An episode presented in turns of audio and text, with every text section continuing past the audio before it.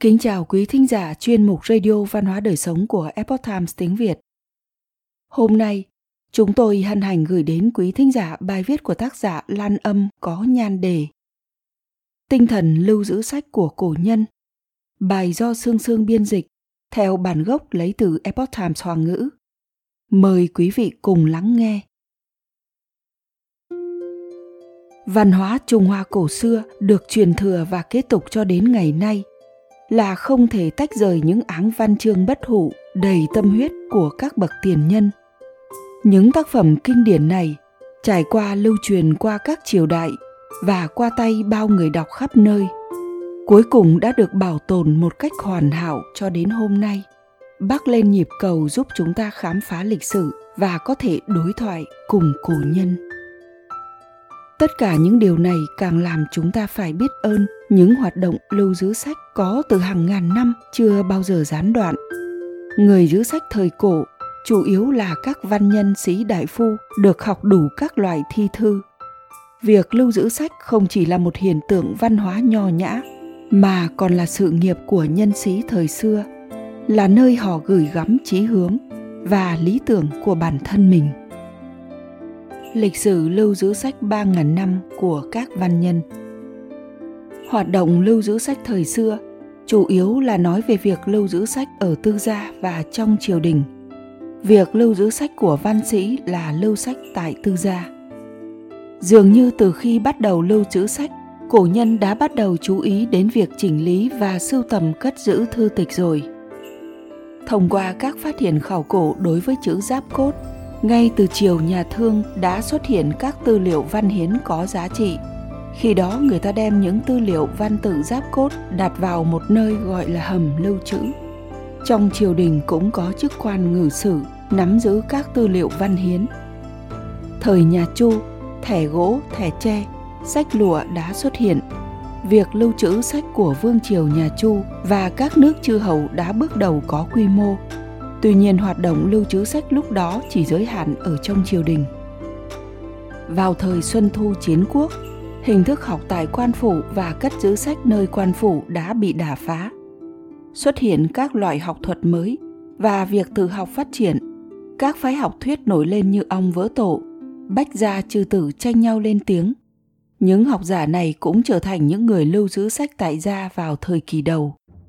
Câu học phú ngũ xa chính là sự hình dung đối với kiến thức uyên bác, học thức phong phú của họ. Sau đó, hoạt động lưu giữ sách trong dân gian ngày càng phát triển, cộng với việc quan phủ cất giữ sách, cả hai điều này đã thúc đẩy nền văn hóa Trung Hoa được kế thừa liền mạch, đặc biệt là thời kỳ Hán Sở, Sở Bá Vương thiêu cháy cung Hàm Dương đã làm rất nhiều điển tịch văn hóa thời kỳ tiên tần tan theo mồi lửa. Chính là nhờ những người lưu giữ sách tại gia đã dốc hết sức mình bảo lưu được văn hiến lịch sử chân quý. Đến thời kỳ lưỡng Hán, triều đình khuyến khích tự học và lưu giữ sách trong dân gian. Xuất hiện những người cất giữ sách xuất thân từ quý tộc và những thế gia nho học uyên thâm như Lưu An, Lưu Hâm, Thái Ung, Trịnh Huyền vân vân. Quy mô và chất lượng cất giữ sách đều vượt qua thời trước – sau thời ngụy tấn bởi vì giấy đã được phát minh và sử dụng rộng rãi việc lưu giữ sách dần dần trở thành một trào lưu mọi người cất giữ sách không chỉ vì tìm tòi tự học mà còn vui vẻ cho người ngoài mượn và còn quyên tặng cho người hiếu học. Cho nên người dân bình thường cũng có thể gia nhập vào quần thể những người lưu giữ sách tại gia. Trong tường cao viện sâu ngàn quyển tàng thư đã không đủ để khoe khoang nữa. Vạn quyển tàng thư cũng là nhìn giết thì quen mắt. Từ thời tùy đường trở đi, chế độ khoa cử đã được xác lập và đã sử dụng kỹ thuật khắc bản in ấn, cho nên đã thúc đẩy hoạt động cất giữ sách lên đến cực thịnh. Khắp tứ hải cửu châu, học trò và các thư sinh hoặc là vì cầu công danh hoặc là tu tâm dưỡng tính mà càng chú trọng cất giữ sách cũng chính là kết hợp lưu trữ và sử dụng đầu thời đường còn xuất hiện thư viện, cung cấp sách cho các văn nhân, người đọc sách giúp họ nghiên cứu học vấn. Rất nhiều người đã nguyện ý đem tất cả thư tịch mà mình cất giữ tặng cho thư viện hoặc các thư sinh học tập. Hành động này cũng dẫn đến sự phát triển của việc lưu trữ sách ở các thư viện. Ví dụ như Thư viện Tập Hiền ở Lạc Dương đã cất giữ được hơn 100.000 cuốn sách. Các thư sinh không cần đi quá xa, vẫn có thể đọc cả vạn cuốn sách, đề cao học thức của mình. Rất nhiều thư tịch trải qua thời gian lâu dài, trong quá trình sao chép, in ấn và lưu truyền mà rất dễ xuất hiện tình trạng sai sót và thất tán. Việc này yêu cầu cổ nhân trong khi cất giữ điển tịch phải giám định tỉ mỉ, khảo đính, bảo đảm hoàn mỹ như lúc ban đầu. Vậy nên vào thời Tống Nguyên đã xuất hiện các hoạt động tương quan như học về thư mục, học về bản gốc, học về khảo đính, học khắc bản vân vân. Trong Mộng Khê Bút Đàm ghi chép rằng danh thần thời Bắc Tống là Tống Thụ nhờ vào việc hiệu đính sách mà trở nên nổi tiếng. Ông từng nói, hiệu đính sách như quét bụi, một bên quét bụi, một bên sinh bụi, cho nên có một số sách trải qua ba bốn lượt hiệu đính vẫn còn có chỗ sai sót, có thể thấy được cổ nhân khi hiệu đính sách công phu như thế nào. Đến thời nhà Minh và nhà Thanh, kinh tế hàng hóa phát đạt, nghề khắc sách và cửa hàng sách, tiệm sách đã ra đời, cung cấp cơ sở vật chất tốt hơn cho các hoạt động cất giữ sách của cổ nhân. Các văn tử của hai triều này ghi chép rằng những người cất giữ sách có đến gần 2.000 người, mà chỗ họ cất giữ sách, tàng thư lâu, cũng trở thành thắng địa văn học nổi tiếng thiên hạ. Giữ cho riêng mình và giúp đỡ cho người khác sưu tầm tựa hồ là thiên tính của con người. Quý tộc thích sưu tầm đồ cổ. Võ tướng thích cất giữ kiếm khí. Phụ nữ thích cất giữ châu báu. Vậy thì những văn nhân có tình cảm đối với thư tịch cũng không có gì khác lạ. Chỉ là động cơ và mục đích lưu giữ sách của các văn nhân thì mỗi người mỗi hướng. Có một loại là chân chính tư gia tàng thư. Họ ôm ấp một loại tình yêu đối với thư tịch tàng thư chỉ là vì bản thân, vì gia đình mà lưu giữ. Một đặc điểm rõ nhất là họ đa số định ra giới cấm đối với thư tịch của nhà mình, cũng làm gia quy để gian dạy con cháu đời sau. Tạp chí thanh ba ghi chép, sách trong nhà tể tướng đỗ xiêm thời đường ở trang cuối có đề câu, sách dùng bổng lộc trong sạch mua về, rồi tự tay hiệu đính. Con cháu đọc để biết đạo thánh hiền bán và cho mượn là bất hiếu. Đường Nghiêu Thần thời Minh cũng in chữ mượn sách là bất hiếu trên những cuốn sách lưu trữ. Như có câu bất hiếu hữu tam trong mắt những người cất giữ sách. Bất hiếu lại có thêm một nội hàm, cho bên ngoài mượn thư tịch cũng là hành vi bất hiếu, dường như có chút khoa trương. Tuy nhiên chúng ta có thể thấy được tình cảm sâu đậm của văn nhân đối với thư tịch. Tàng thư lâu niên nhất các của Phạm Khâm Triều Minh có thể gọi là thư viện lâu đời nhất ở Trung Hoa. Ông khi còn sống đã đưa ra quy định trong gia tộc rằng các đời không phân sách, sách không được ra khỏi lâu các. Nếu như hậu nhân tự tiện cho mượn sách, trong ba năm không được tham dự cúng bái tổ tiên. Mức độ khắc nghiệt có thể coi là bậc nhất trong những người cất giữ sách. Quản lý thư tịch kiểu phong bế như vậy đã làm tăng thêm cảm giác thần bí của những người cất giữ sách tại gia. Cũng ở một mức độ nào đó mà giữ gìn cổ thư không bị tàn mát khắp nơi. Tuy vậy, có một số cổ tịch độc bản, một khi bị tổn hại, đã gặp phải nguy cơ thất truyền. Ví như đại văn nhân Tiền Khiêm Ích thời đầu nhà Thanh có một tòa giáng vân lâu, lưu giữ được một lượng lớn những điển tịch hiếm thấy thời Tống Nguyên – Tiền khiêm ích cũng vì thế mà kiêu ngạo, không khỏi sinh lòng buồn xỉn. Những bàn quý giá không bao giờ cho mượn. Đến một ngày, đứa cháu gái nhỏ của ông chơi đùa tại Giáng Vân Lâu đã vô ý đánh đổ cây nến, gây ra một trận hỏa hoạn, dẫn đến tàng thư trong lầu bị cháy hết, trở thành một sự kiện vô cùng đáng tiếc trong lịch sử văn học. Đối lập với việc chỉ lưu giữ cho gia tộc cũng có những người cất giữ sách thích kết thiện duyên, vui vẻ chia sẻ. Danh thần Phạm úy đời Tấn lưu trữ hơn 7.000 cuốn sách, đều nhiệt tình đón tiếp những văn nhân đến đọc sách, thậm chí còn cung cấp cả cơm áo cho họ. lòng tốt của phạm úy xa gần đều biết tiếng. Ước chừng có khoảng hơn 100 người lần lượt đến nhà ông làm khách đọc sách. Thạch ngang thời ngũ đại thập quốc lưu giữ được mấy ngàn cuốn sách. Ông rất thích đón tiếp tân khách bốn phương. Những nhân sĩ cho dù gần xa đều rất thích đến thăm thư các của ông để nâng cao học vấn. Có một số người còn ở lại nhà ông mấy năm liền, Thạch Ngang đều theo lễ đón tiếp. Thôi úy tổ thời Nam Tề còn rộng rãi hơn. Vạn cuốn sách được cất giữ trong nhà đã thu hút những người trẻ tuổi tấp nập đến mượn sách. Có khi một ngày cho mượn mấy chục cuốn và ông mỗi lần đều kiên nhẫn tìm sách cho họ mượn, không bao giờ từ chối.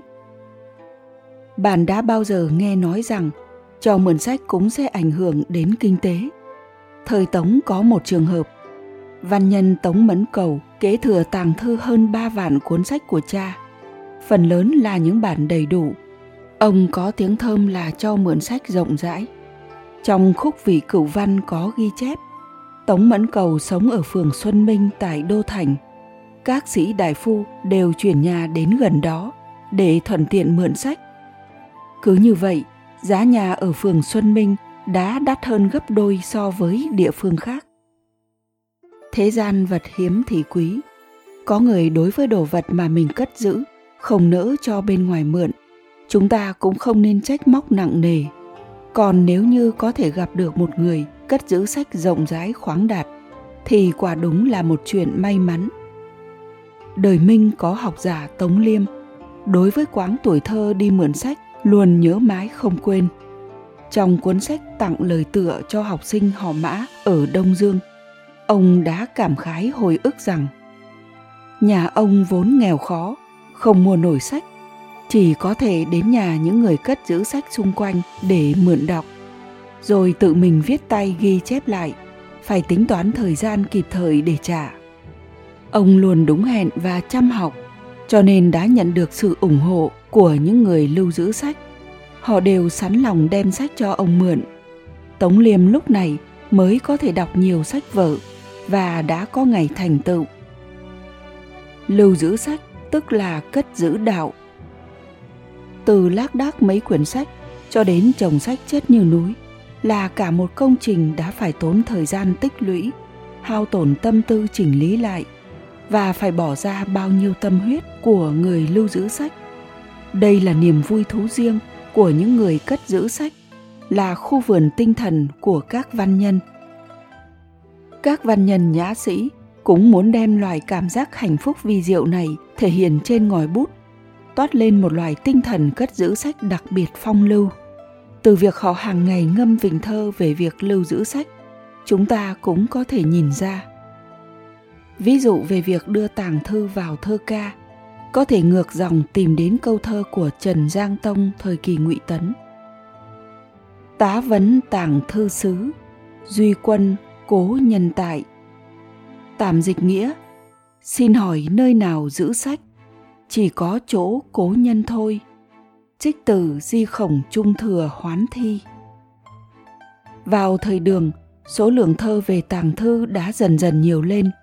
Hàn Dũ có câu – nghiệp hầu gia đa thư sáp giá tam vạn trục nhất nhất huyền nha thiêm tân nhược thủ vị xúc tạm dịch nghĩa hầu gia đất nghiệp rất nhiều sách xếp trên kệ ba vạn cuốn từng cái treo như cây tăm, còn mới như chưa chạm tay. Trích từ, tiến ra cát giác đi tùy châu đọc sách. Còn Đỗ Tuân Hạc có thơ rằng Mải khước ốc biên tam mấu địa Thiêm thành song hạ nhất sàng thư. Tạm dịch nghĩa, Bán đi ba mẫu đất cạnh nhà, Thêm được dưới cửa một giường sách. Trích từ, Thư phòng tức cảnh làm thơ. Từ thời Tống, Minh trở đi. Thơ về việc lưu giữ sách càng thêm phong phú. Ở trong thơ là cuộc sống đọc sách đơn giản – mà mãn nguyện của các văn nhân. Ví như cuộc sống đảm bạc và thanh nhàn của du biện. Tầm ái kỳ biên vũ hán lưu. Sơn thê tiếu ngã bất phong hầu. Thâu nhàn bát nguyệt nhàn trung tả. Nhất bút khán lai trực đáo đầu. Tạm dịch nghĩa trong tâm thấy mồ hôi và nước mưa đan xen vào nhau rất lạ. Người vợ vùng sơn cước cười ta không được phong tước hầu. Tranh thủ thời gian tháng 8 nhàn nhã để viết. Một bút xem ra thẳng đến đầu. Trong lời bạt tùy ẩn màn lục, nhiều bài thơ càng có tình cảm quyến luyến của người lưu giữ sách đối với thư tịch như lục du tự tán dương trong bài thư tích rằng, nhân sinh bách bệnh, hữu dĩ thời. Độc hữu thư phích, bất khả y. Tạm dịch nghĩa, nhân sinh bách bệnh có lúc dừng. Chỉ có đam mê sách là không thể chữa được. Trích từ thị nhi thi. Người đọc sách yêu sách, người yêu quý sách lại càng yêu thích lưu giữ sách có câu rằng, quân tử trí vu đạo, nghĩa là trí của người quân tử, nằm ở đạo. Những điển tịch được truyền lại từ thời xa xưa là phương tiện truyền đạt để phổ biến trí tuệ của các bậc thánh hiền. Chính là kết tinh của đạo, là con đường tắt căn bản để tu thân, tề gia trị quốc, bình thiên hạ của cổ nhân. Đối với các văn sĩ lưu giữ sách, tức là lưu giữ đạo. Cho nên họ tự nguyện dùng hết sức lực cả đời để cất giữ, bảo tồn sách. Có người không tiếc số tiền lớn, tìm mua cổ thư. Có người cả ngày lẫn đêm đọc sách cằn kẽ rồi hiệu đính rõ ràng. Có người lưu luyến quên về, đọc sách mà không biết mệt mỏi. Người cất giữ sách mộ đạo nên kính sách. Bởi vậy cũng có rất nhiều giai thoại về việc chân quý sách ví dụ như triều tử ngang thời nguyên, vì để thế nhân quý trọng thư tịch, đã đặc biệt định ra một lễ nghi nghiêm ngặt về việc đọc sách. Không được gập sách, không được làm gãy góc, không được dùng móng tay cào vào chữ, không được nhấm nước bọt dở trang. Tùy theo tổn hại phải tu sửa, phải giữ nguyên vẹn quyển sách, theo độc thư tứ quan. Hoàng phi liệt triều thanh tôn kính thư tịch như tôn kính thần linh vào giao thừa hàng năm, ông đều trình trọng cử hành nghi lễ tế sách. Ông đem những cuốn sách quý, cung kính đặt trên hương án, thắp hương, đốt giấy tiền, vái ba vái, thậm chí còn làm một bức tranh tế sách. Qua đó, hoàng phi liệt không chỉ truyền đạt tình cảm chân quý đối với sách, mà còn muốn gửi gắm kỳ vọng rằng những điển tịch này ở đời sau vẫn tiếp tục được cất giữ thích đáng như thế chính là nhờ trải qua các đời văn nhân không ngừng cố gắng. Chúng ta ngày nay mới may mắn được đọc một lượng lớn các tác phẩm kinh điển quý giá. Cổ nhân yêu sách, trần quý sách như thế, vì sao chúng ta không kế tục tinh thần này và tiếp tục truyền thừa cho các thế hệ mai sau?